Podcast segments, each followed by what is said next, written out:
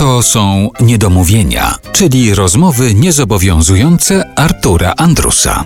Anna Maria Jopek jest z nami dzisiaj w Niedomówieniach w RMF Classic. W Niedomówieniach porozmawialiśmy o płycie Ulotne Anna Maria Jopek i Branford Marsalis. Polecamy Państwa uwadze tę płytę.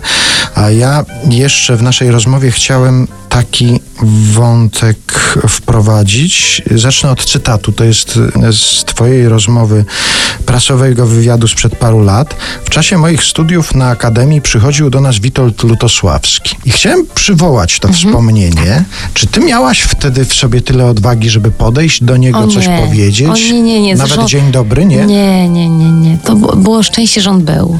I to wystarczyło. I on pracował głównie z orkiestrą, w której ja niestety nie grałam. To by było szczęście największe, móc doświadczyć tego, jak on dyryguje, jak on tym wszystkim dowodzi. Przychodził w takim czarnym golfie, taki praktycznie niewidoczny, tak się wtapiał. On zapewne tak sądził, że jest niewidoczny. Myśmy wszyscy po prostu dla nas był jak taki strumień światła, który raptem przechodzi przez naszą szkołę. Pięknie tych ludzi prowadził, niewiele robiąc, po prostu był. To jest też cecha tych największych, że oni się w ogóle nie muszą starać. Ale dlatego przywołałem to wspomnienie i ten cytat z wywiadu z tobą, że chciałem cię zapytać o takie spotkania, bo kiedy się czyta mhm. twoją biografię, no i na przykład czyta się z kim współpracowałaś, że Marek Grechuta, że Wojciech to Młynarski, prawda. że Jeremi Przybora, tak. Parę światowych nazwisk, z którymi na przykład nagrałaś płyty, ale czy są też takie spotkania, których teraz ci trochę żal, że na przykład nie podeszłaś, nie Oj, tak, zapytałaś, tak, tak. nie zaproponowałaś?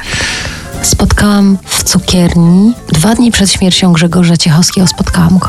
Coś wtedy wspaniałego jego usłyszałam. Pomyślałam sobie, powinnam pójść powiedzieć mu, tyle pan zrobił cudownego i tak bardzo panu gratuluję. Chciałabym uścisnąć pana rękę. I wiem, że on bardzo byłby happy z tego. Wiesz, ja tego nie zrobiłam. Jakoś się wstydziłam, tak e, kupiłam te ciastka i tak wyszłam i tak sobie myślałam, ach, jeszcze na pewno kiedyś się spotkamy i mu to powiem.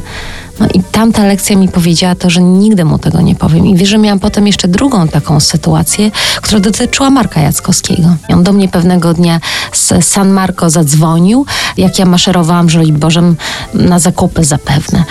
I była taka sytuacja, że on miał przyjechać tutaj do Warszawy, e, dopilotować nagrania z Muńkiem, który też na tej płycie się pojawił i jeszcze z kimś i mówi do mnie, no to słuchaj, ja będę w Warszawie, wpadnij do tego studia, to jeszcze może nagramy sobie razem jeden numer.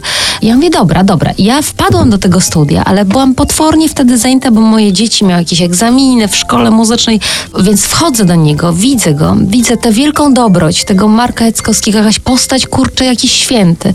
Ja mówię do niego, tak strasznie chciałam Cię poznać, a teraz, kiedy się spotykamy wreszcie, nie musimy gadać przez telefon, ja się tak potwornie spieszę, mówię do niego, wiesz?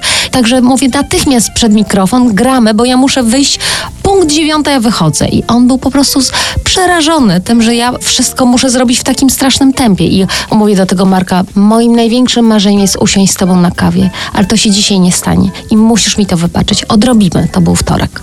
We czwartek zadzwonił do mnie Marek Jackowski i powiedział tak, słuchaj, ja już odfruwam do San Marco, tak Ci strasznie dziękuję, bo Ty wtedy przyszłaś i byłaś taka strasznie napalona na robotę i tak potwornie nas wszystkich wtedy postawiałaś do pionu, bo myśmy byli tacy rozmamłani tam. Ty wiesz, że myśmy skończyli tę płytę. To był czwartek, w sobotę się dowiaduję, że on nie żyje.